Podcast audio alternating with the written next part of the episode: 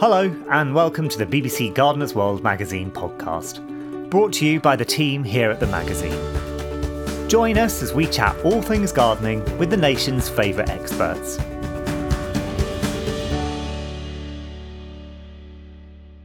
Hello, and welcome to Gardener's Favourites, a new podcast series featuring Alan Titchmarsh, Kate Bradbury, and the team here at Gardener's World magazine.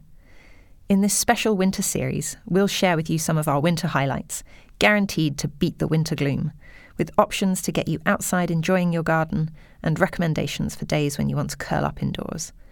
So sit back and enjoy as we share our favourites.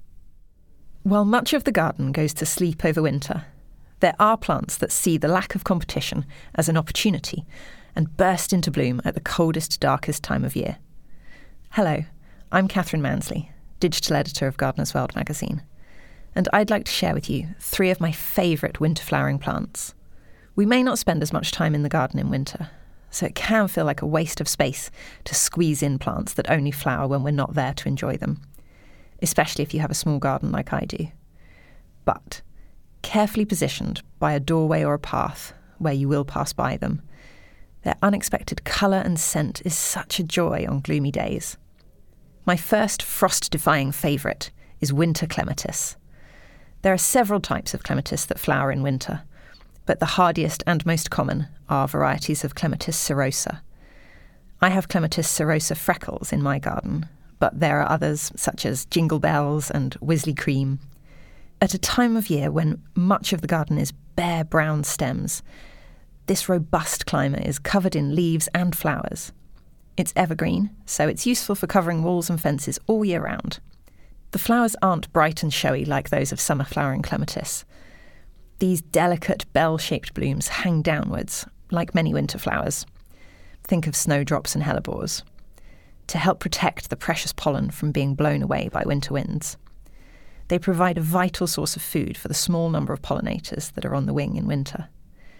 To best appreciate clematis freckles, it's worth growing it somewhere you can get up close to it, so you can look upwards into the blooms, which are speckled with maroon spots on the inside, and so you can appreciate its fragrance.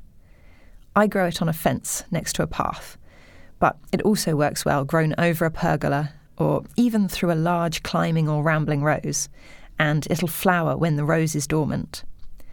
And, unlike its summer relatives, winter clematis actually likes to be quite dry at its roots, especially over winter. So you can also grow it in the rain shadow created by a house wall. It will grow and flower best if you can give it a sunny spot. And beyond that, it's a really low maintenance plant to grow. Once established, it'll twine itself around a support, and it doesn't need any regular pruning. If it starts to outgrow its space, give it a trim immediately after it has finished flowering. All in all, winter clematis are low maintenance and lovely. What's not to like? Another plant that fits that description is sarcococca. And I promise you, it's much easier to grow than it is to spell. It's also known as Christmas box or sweet box, and that gives you a clue as to why I love this plant.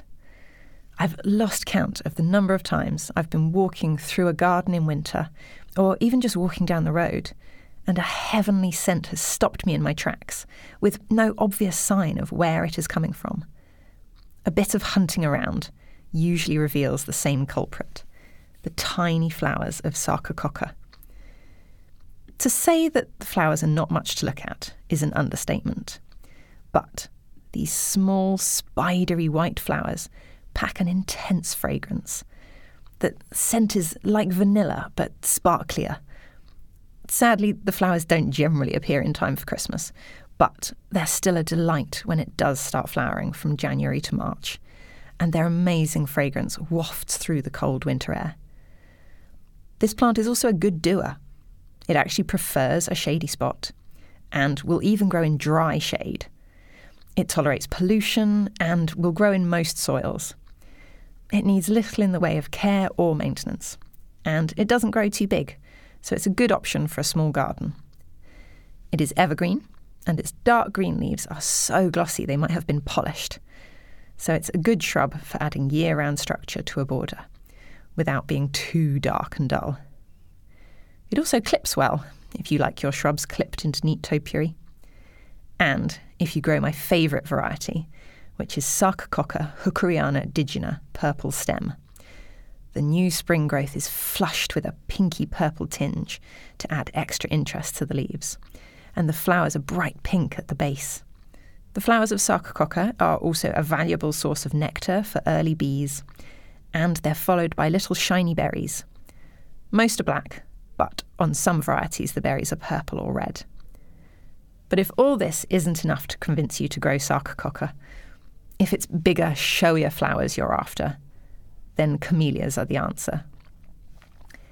Camellias are the aristocrats of the winter garden, flaunting their large, lush, vibrant blooms when almost everything else is either dormant or small and subtle.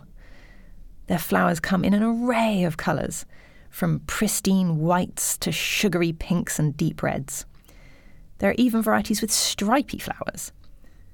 Some have open, simple single flowers, and others are ruffled, fluffy, and fully double. There are even camellias, like a variety called Cupido, that have understated pendulous white flowers in spring. But for me, that's missing the point of camellias. By spring, there are lots of plants in flower in the garden. And in winter, there's plenty that's subtle and understated. What there isn't much of is blooms that are big and vibrant in the depths of winter. I mean, let's be honest, some might even call them gaudy. There are camellias like Yuletide that will flower in the depths of December. And varieties like Camellia Donation will start flowering in February and carry on flowering until May. And the flowers last longer and are less prone to fading if you grow the plant in a slightly shady spot meaning you can save your precious sunny spots for summer stars. Camellias are hardy and evergreen, so they're a useful background plant the rest of the year. Camellias prefer acid soil, so if yours is too alkaline, grow them in a large container filled with ericaceous compost.